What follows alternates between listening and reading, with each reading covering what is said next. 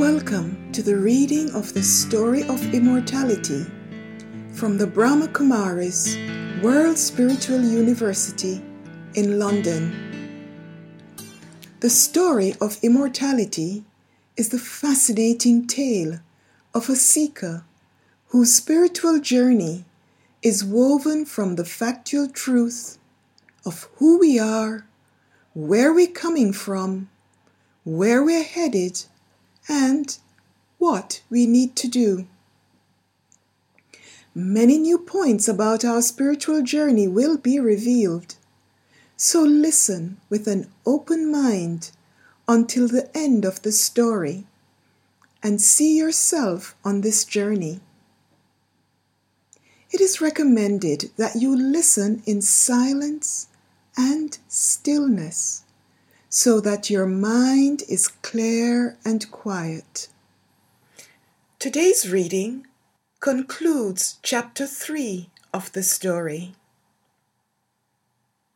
Today, you will be able to answer the following three questions.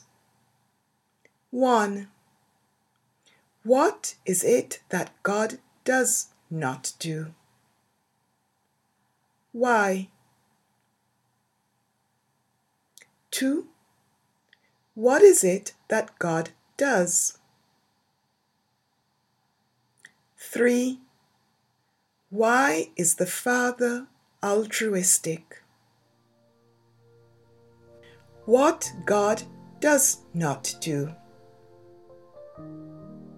People say that God is in everything, that everyone is God. They say that I am in the cats and dogs, that I incarnate in fishes and crocodiles.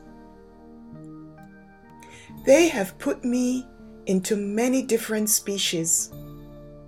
They say that I am in every speck of dust.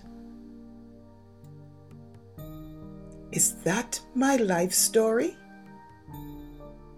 Never mind calling themselves God, they even say that the pebbles and stones are God. They have lost God completely. This is called immense darkness. People believe there is nothing that God cannot do, that He can even bring the dead back to life.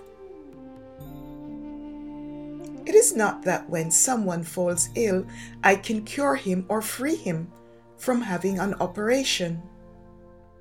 No. All souls have to face the consequences of their actions. Although souls are definitely punished for whatever wrong they do, God does not punish souls. Human beings blame the Father. They say that He is the one who gives happiness and sorrow. And yet, they still remember God in order to come and grant them peace and happiness. I am the remover of sorrow and the bestower of happiness. And so, how could I hurt anyone?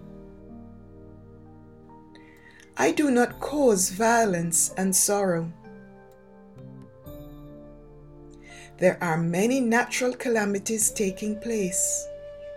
These are called natural calamities, not godly calamities. When there are tidal waves of the ocean that destroy everything, why should God be blamed for these? The elements have become tamopradhan in a state of complete disorder. People say that every leaf moves on the orders of God because they think that God is in every leaf. Would God sit and give orders to leaves? Every element of nature has its own laws and everything moves according to those laws. There are many who say, You know everything that is going on inside of us, and we do not need to tell you the secrets of our hearts. It is not that I know the secrets of everyone's heart. Others study for the talent of thought reading. That does not happen here.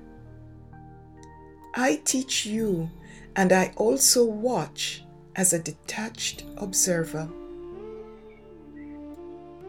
You come here in order to study, and you also can have a heart to heart conversation with me and tell me what is in your heart. Altruistic server. The Father is so innocent. Just see what I take from you and what I give to you in return. I take everything old you have and give you everything new. This is why I am called the bestower. There is no other bestower like I am. I am altruistic and I do altruistic service. I do not have any organizations. I just come to give knowledge to my children, and through my divine acts, I bring about world renewal. I make my children into masters of the world the land of happiness. I myself do not become the master of the world. I serve, but I do not experience the fruits of the service I do. This is called altruistic service, and I am the only altruistic server. The teacher's voice comes to a stop, and for a few moments you sit together in silence. The sudden discovery of this hidden benefactor has transformed everything. Your heart tells you that the things he's telling you are true. And yet, at the same time, your mind is finding all of this change to be very sudden and is still holding on to the old limited understandings of who you were when you began your search and of the distressed world you were wandering through on the other side of that door. It is as if you have a kind of double vision in one moment, you feel you are the weary seeker who began this journey, and in the next, you are lifted with the clear vision of being a subtle star, an eternal traveler through time, the child of this magnificent spiritual being who has come to guide and protect you. You can tell that you will need this magic nectar he's talking about. So that whenever you feel you are losing your way and being pulled back by the darkness of Ravan and the old world, you can call on it, knowing it will sustain you in love and truth. You want to know more about the story of the souls and the world, and about this magical agent he has brought. But he tells you, this is enough for today. He will tell you about the history of the world in your next lesson. Do listen next week for the continuation of the Seeker's journey. Om Shanti which means I am a peaceful soul. And so I acknowledge all listeners too as peaceful souls. Om Shanti.